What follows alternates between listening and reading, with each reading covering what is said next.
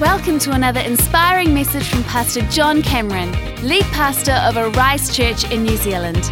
We know this message will empower and inspire you. Ephesians chapter 4, and we're going to begin reading in verse 17. So I tell you this and insist on it in the Lord that you must no longer live as the Gentiles do in the futility of their thinking. They are darkened in their understanding and separated from the life of God because of the ignorance that is in them due to the hardening of their hearts. Having lost all sensitivity, they have given themselves over to sensuality so as to indulge in every kind of impurity with a continual lust for more. You, however, did not come to know Christ that way.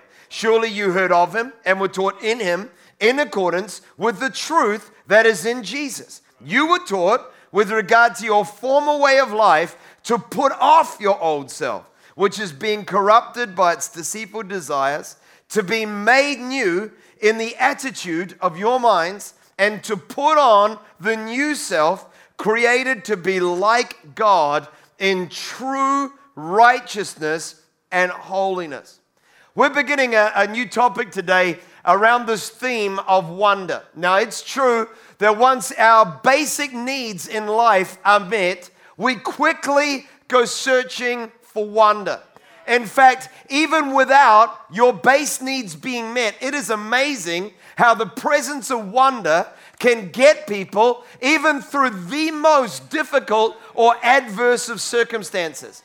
Everybody has a need in their life for wonder. In fact, we feel wonder in our lives whenever we see something that is wonderful. When you see a sunrise or a sunset, you just go, wow. And it's amazing how that experience can even just give you something that'll help you through something that you're facing. Whether it's, whether it's the expression you get, the, the sense you get at the top of a mountain, or the song of a bird, or the laugh of a child, or a face of beauty.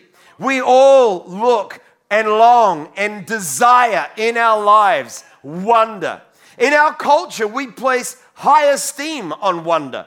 Isn't it amazing? I mean, I, I, for one, am Scottish, so I'm reluctant to buy any piece of art. But the value attributed to art is basically somebody putting a monetary value next to wonder. It's why, it's why we listen to certain songs, it's why we like certain movies, it's why we're drawn to certain environments and experiences is because in every human heart we are searching for wonder. Now, we could call wonder awe or splendor or magnificence. It's that, it's that feeling of being in a place or experiencing something that makes me feel in my heart a sense of, of awe, of, of splendor, of magnificence. It awakens within me feelings of gratitude, of thanksgiving, that's what it's like to live with wonder. In fact, you can often define wonder most accurately by looking at what it's not. We, we know the not of wonder. We know that to not have wonder is to be bland, to be bored. When something is dull, we say that it has no wonder in it. Now, in our text, the central phrase this morning is found in verse 18, where the writer says, that they are separated from the life of God. The life of God. That's really the central phrase that unlocks this whole text for us and points us back to this amazing truth that the God we worship desires to fill our lives with His life.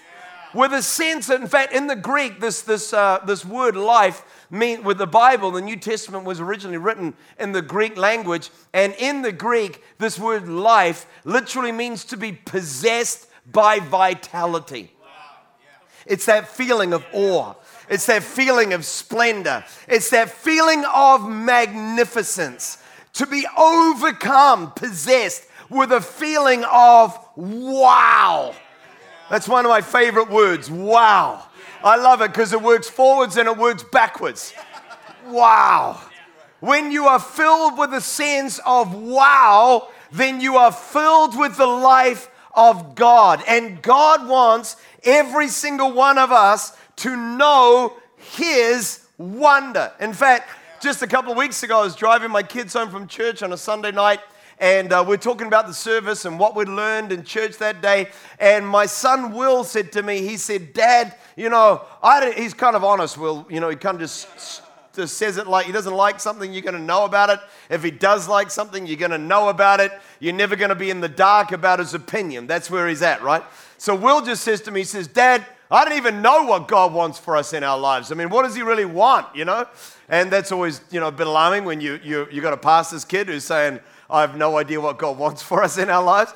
And so I said to him, I mean, immediately I just knew the answer. I said to him, Well, I can tell you what God wants for you in your life right now. And maybe you come to this service today and you're saying, I don't even know what God wants for me in my life either. Well, I'll tell you as well what I told my paternal son. I'll tell you right now. Uh, John chapter 10, verse 10, Jesus said, I have come that you may have life and life in all its fullness.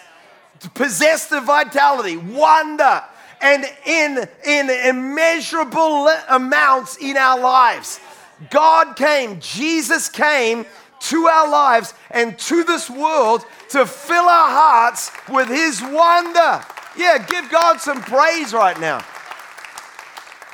God does not have a desire for us that we would go through our lives bland, bored, feeling like there is nothing special about us or our environment or where we live. God wants us to live our lives with a sense of deep appreciation, thanksgiving, to wake up every morning and go, I just cannot believe that I'm living this life married to this person or sitting this exam, you know, going through this life.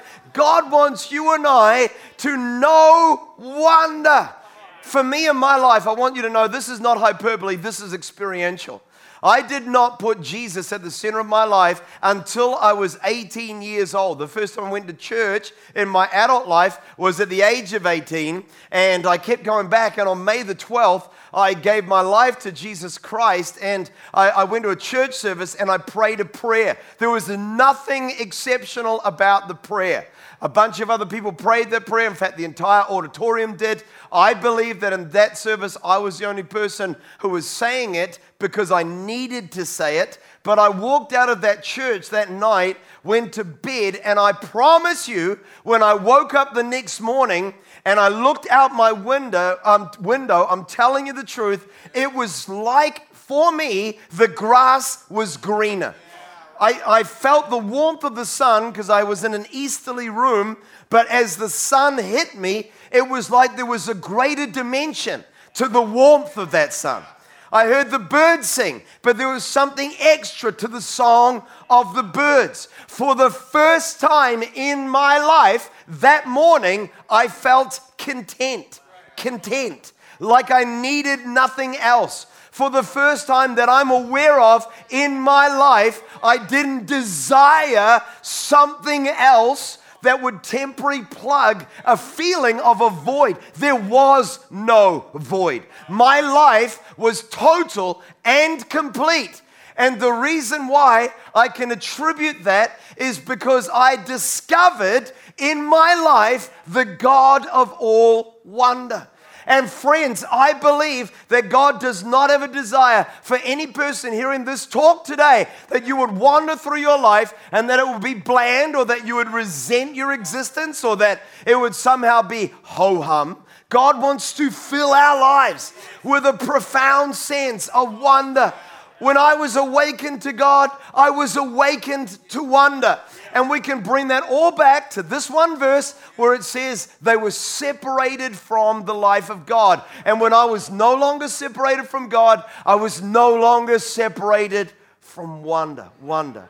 Wonder is a central topic of our culture. In fact, our passage this morning begins with a warning. I, I say to this and I insist on it, guys, don't live like the Gentiles do and the futility of their thinking. Whenever you read Gentiles in the Bible, just, just read people who do not know God. People who don't know God. And he's saying, Man, I'm telling you this. You might have found Jesus yet, but I, already, but I want you to know this. Even though you've already found him, I don't want you to then live your life like people who don't know him. He's saying this is a warning. Take heed. Don't live anymore like the Gentiles do in the futility of their thinking. In other words, there is a pattern of thought that is not going to take you anywhere. If you're not happy with the quality of your life, re examine your values. That's what it's saying. The way you feel, the way you think needs to change. They are darkened. It goes on and says, they are darkened, darkened, darkened. You know, this is a, a common paradox used in the Bible. In fact, in every, every movie, you know, you've got, you've got the land of Mordor and the dark eye of Sauron, and you've got, you know, the Hobbitsville, and it, you know, that's where we live right now, you know, and especially you guys in Hamilton, you know, and, and, and you know, when, when, when it's used as a contrast, darkness being bad, light being good, the Bible says Jesus came, and, and in him was life, and that life was like the light of men. So this is a continuing theme in the Bible. And it's saying here that they are darkened, unable to see, prevented from getting a true perspective. It's like they're, they're shrouded, covered, clouded, darkened, unable to see. Where? In their understanding, in the way that they think about life, something is missing. And then our key phrase, they are separated from the life of God.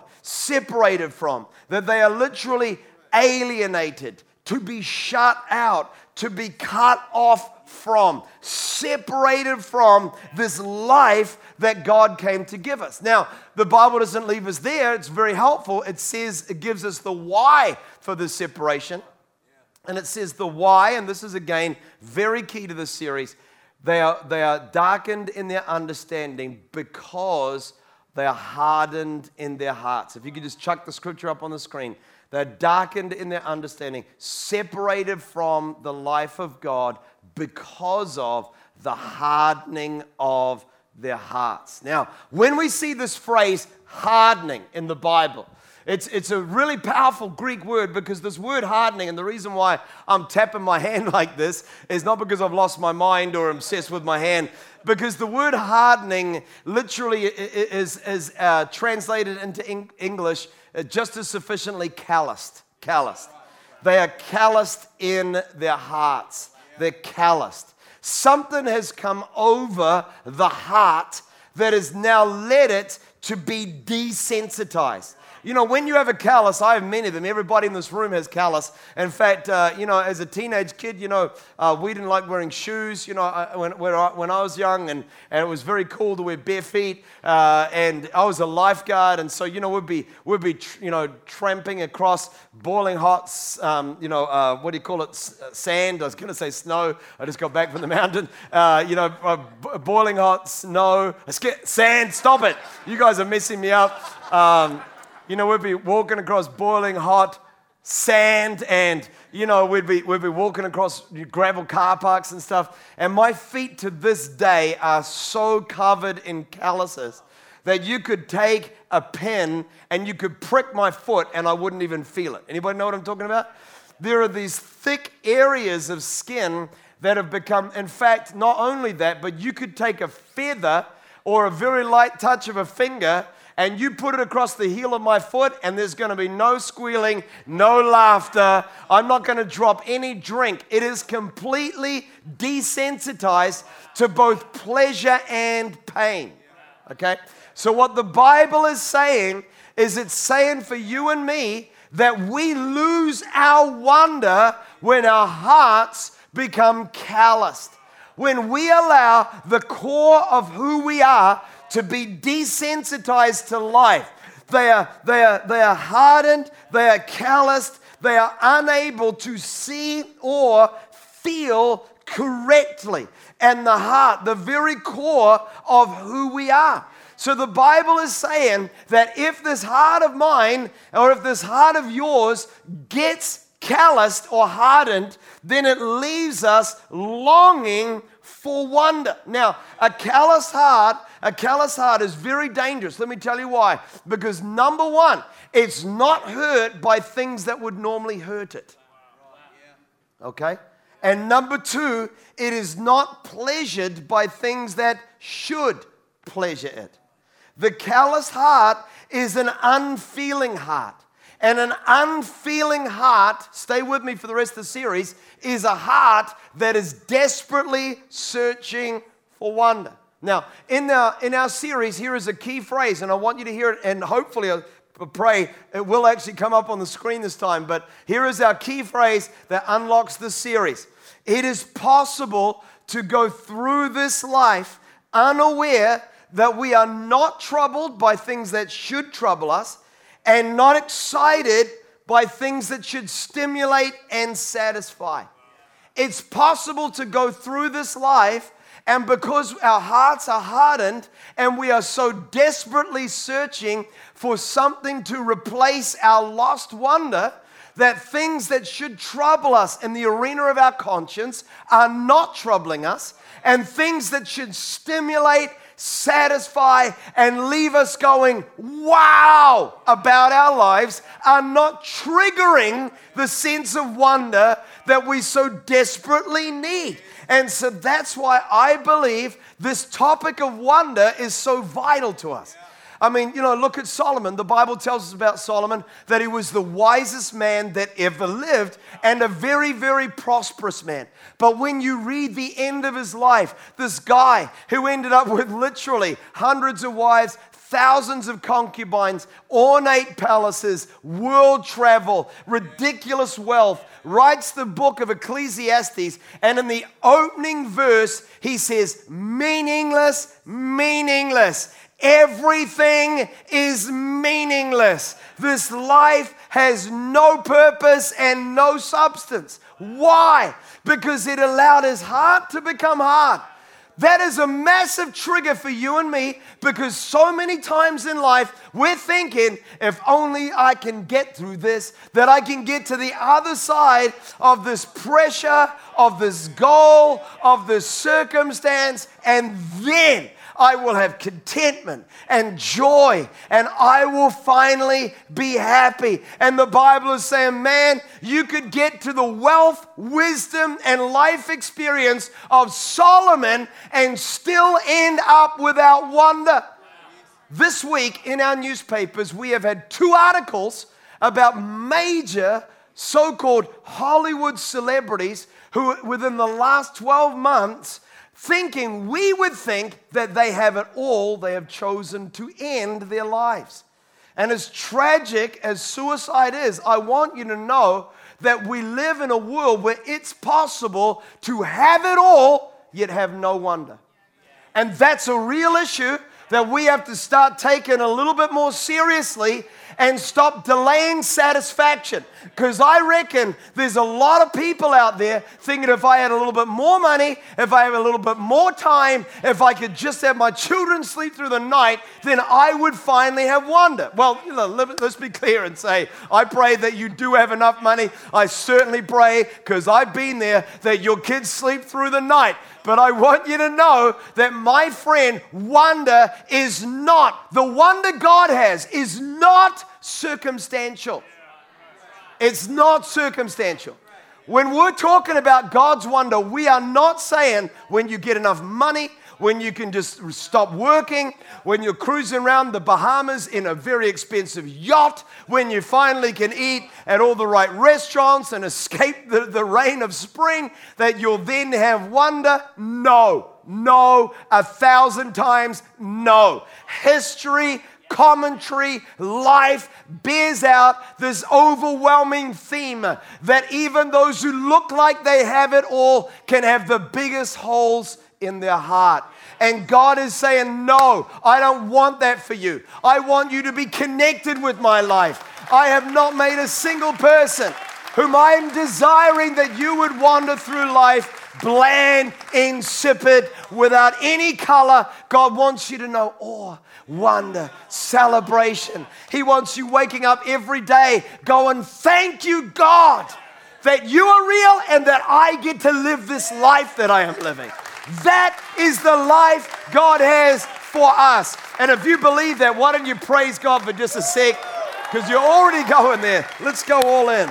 Let's go all in. let me just tell you, man, God's wonder is for those who are in poverty and prosperity. God's wonder is for those who are in times of pressure and leisure. God wants us knowing wonder every day. So, how, how do we get our hard hearts? If our hard hearts are how we lose our wonder, then let's talk about how we go down what I'm calling for this series the spiral of unwonder. Are you ready? Let's talk about this morning in our remaining minutes the spiral of unwonder. Let's explore how in our lives we gravitate from the life of God, we drift from it, and find our hearts so empty and dull. Well, the first thing that happens to us, the first stage of our spiral of unwonder, is what I'm calling indifference. Indifference. Indifference just begins to percolate. We just feel, man, it's just not what it used to be. This is losing the value of now. That's what indifference is. It's when we're not, whenever whatever we're in loses its sense of celebration, when we've lost the wonder of now. But here's the problem, team you can't live your life simply indifferent. We have a, a need in our lives for wonder. We were created for worship. We were. We were designed for intimacy with God. So if everything about our life looks bland, then our hearts go on an internal search to plug the gap, to fill the void. And so the most well, readily available source of wonder for us when we don't like now is fantasy. Fantasy. This is dreaming of something else looking for something else, someone else, another thing. We start to live our lives craving. And then a life that has lost its appeal for now, living increasingly in a dream of something else, will then, thirdly, culminate the spiral through withdrawal. Backing away from fixing whatever is wrong with the now. That is the spiral of unwonder. It begins in indifference, it grows to fantasy, and it reaches a fulfillment in our lives when we begin to withdraw. So, this indifference thing, this is how it all begins the devaluing of now. That's how we start on our spiral of unwonder, is when we no longer highly esteem the now moment that you are in. That's the beginning of this journey. And perhaps the greatest challenge for you and me in our world today to our devaluing of now, to our feeling of this is lacking in what I really want, is these, these uh, angelic beings described for us in both Isaiah 6 and in Revelation chapter 4 that come up in the Old and in the New Testaments of the Bible, and they're described as being these beings that circle the throne of God. They circle the throne of God and they turn up in Isaiah, they turn up again for us in Revelation. What's amazing about these celestial beings is, firstly, they are not dumb, they are intelligent. Don't think for a moment that wonder is only available to the low IQ. I want to put it out there. Let's just be really clear. Cynicism is not the reflection of intelligence. Hello? Let's just put, yeah. I know some really smart people who are filled with wonder. Okay? These celestial beings are so amazingly impressive that whenever people in the Bible come in contact with them, people will fall on their faces in awe of these celestial beings. They have got it going on. Yet the Bible tells us that since the dawn of time, they have been circling the throne of God, circling the throne of God, and they have been saying, Holy, holy, holy is the Lord God Almighty. Listen, the whole earth is full of His glory. Holy, holy, holy. In other words, they've been doing it since time began and they've never lost their wonder. And friend, I believe that God wants you and I to live a life where we never lose our wonder. That's the life God has for us. Not one that is bland, not one that we resent or regret, but one that is fully alive with wonder. Now, when does indifference kick in? Let's be very clear about it. Indifference kicks in when there is a lack of God. A lack of God is what causes indifference. When God is in a life, as He desires to be in a life, that life will be filled with wonder. When we lose our wonder, when we begin to lose now, when we lose our love for what we have, then let's be very clear. The place we start to search for wonder is to search again for God. The great trap of our generation is that since the Second World War, the way that you and I have been sold products has no longer got anything to do with the quality of the product.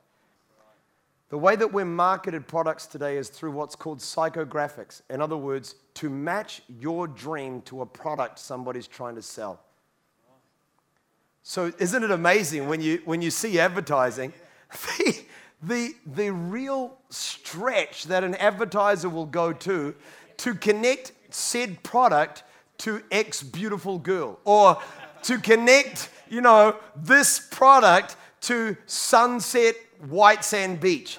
It is the marketing of dreams, is what we live in. In the world in which we live, there is this crazy dynamic going on where everybody is trying to sell you something, not to fill your life with wonder, but to get you to spend more of your hard earned money. And isn't it amazing how we can go through this life working, working, working, saving, saving, saving, buying, buying, buying, and then what we thought would be the one thing that would make us feel like life is complete how many people have experienced four months later? Someone, some people, the very next day, what you thought would be the answer to your dreams is another object to which we hold indifference. Listen, it works in marriage. There can be guys who literally will court the girl and court the girl and court the girl and court the girl, get permission from the dad, save up for the ring, finally marry the girl. You know, when I married Jillian, by the time we got through the wedding day, I was flat broke. But it's amazing how you can make that. I'm glad I did, by the way, but you can get through that kind of investment, and then five years later, the guy is like, well, I just, you know, it's just not the same anymore. Let's be very clear and say we live in a world where, number one, everybody's looking for wonder. Number two, a marketing company has discovered that you'll buy more stuff if they sell you wonder. And then we're all out there buying what we think will be wonder. And then we wake up and we realize that not all that we thought would fill the void in our lives does. That what we thought would be the solution to our problems is not. And we end up a, not just a morally, but a financially bankrupt generation. This is the most indebted generation in the history of the world. Now, listen, this is not just a trap for the old. The number of young people in our church we've had to counsel out of serious credit card debt at ages of 19 and 20 because they thought if they could get the right label that their lives would have wonder. You don't need a new haircut, you don't need a better set of clothes. You are special, brilliant, talented, acceptable, well loved and amazing just the way you are. And if you believe that about the person on your left and your right, give God some praise for making them right now. Come on. We're going to fight this tide of indifference. We're going to fight this tide of indifference. Let's be clear and say no purchase is going to fill our lives with wonder. No thing is going to make us feel better. I believe with all my heart that we need to go against the tide. People become indifferent to all kinds of crazy things in their life. They become indifferent to their key relationships, become indifferent to circumstances, become indifferent to their churches. I've met, I've met Christians who are indifferent to the expression of worship. Like they come to church and they're like, oh, I don't really feel it, you know. Just stand there during worship songs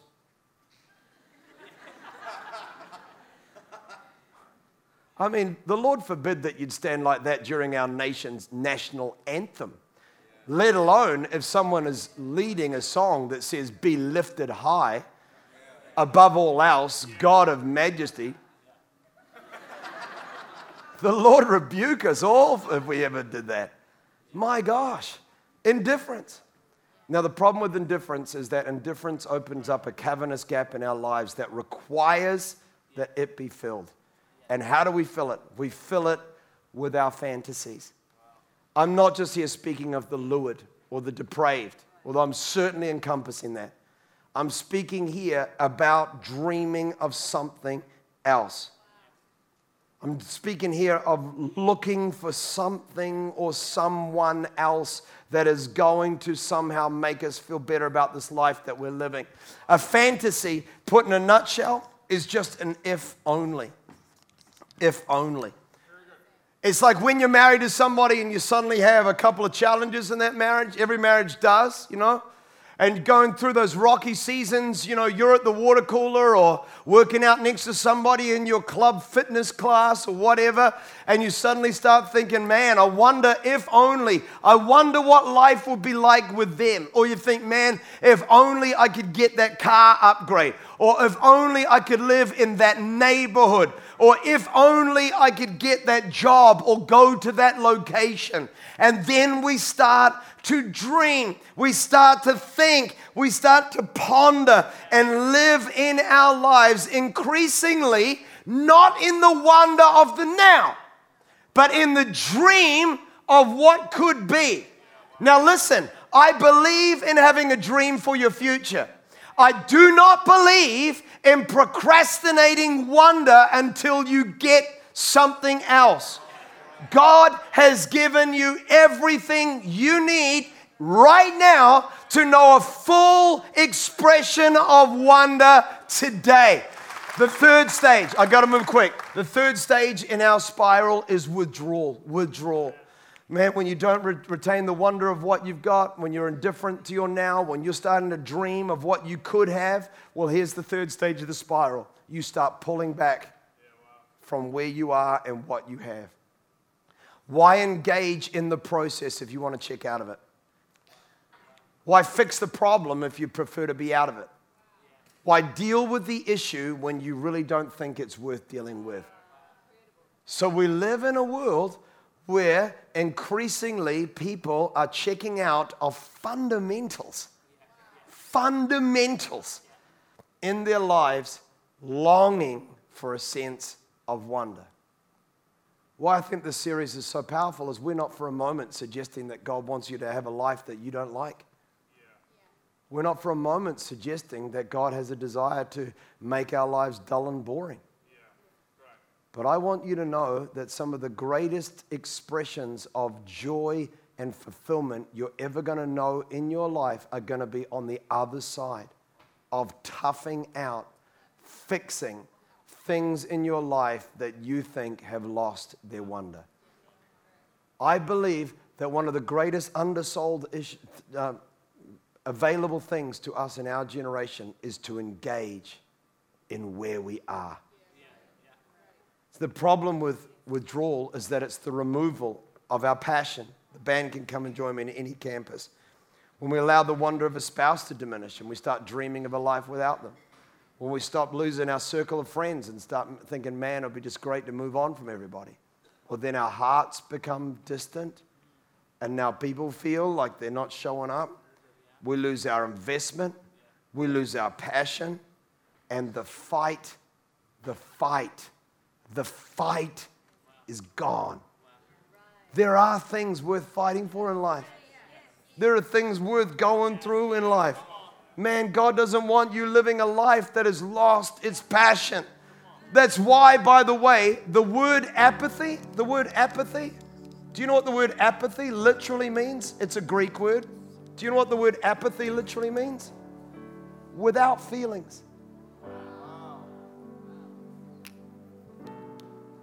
No longer live as the Gentiles do in the futility of their thinking. They are darkened in their understanding and separated from the life of God. Why? Because of the ignorance that is in them due to the hardening of their hearts. God doesn't want you living without wonder. He wants to fill your life with joy and celebration, awe, thanksgiving, appreciation, wonder. Isaiah 55 is where we're going to land this thing this morning. In Isaiah 55, verse 1, God gives to you and me the most amazing offer. He says, If you're thirsty, if you're thirsty, if you are longing, if there is a hole in your life, come to the waters. Come and drink. If you're hungry, come and buy food without money and without cost. What's God saying? God's using examples, metaphors of food and drink to say if you have a thirst and a hunger in your life for wonder, come to me. Why do you spend your money on what does not satisfy? Listen, listen to me, and your soul will delight as in the richest of fare. Friend, if you'd let God into your life, if you would return to Him, then God will fill your life with wonder. What's God's desire for you and me? To fill our lives with wonder. And if we have lost that wonder, then it is time in this moment to give Him central place in our lives, in our now, and discover again that there is all the wonder we need right here today. In every location right now, can you close your eyes and bow your heads with me? I believe that many people are right now feeling the closeness of the Holy Spirit. I truly believe that there's a lot of people who are right now are feeling God just awakening within you again a sense of worship and appreciation. And if that's you, my friend, I want to pray a prayer over you. If you're saying, John, I believe that something about this series is pertinent for me and my experience and my, and my current state of being, I want to pray a prayer over you and then we're going to finish this link. But if you're saying, I need more wonder in my life, then why don't you just open up your heart to receive this prayer? God, you are the God of all wonder. And I pray right now that you would pour your wonder out into our lives, fill our hearts again with a sense of love and passion for you. Allow us not to wander through this life for a moment distant from you. Help us to seek you and to find you. Would you fill every heart? Would you fill every longing life? Would you fill the void? And would you awaken us again to your wonder? I pray this today in the mighty name of Jesus Christ. Amen. Amen. Thanks for listening to this message from Pastor John Cameron. If you would like to find out more about Arise Church, check out arisechurch.com or find us on YouTube.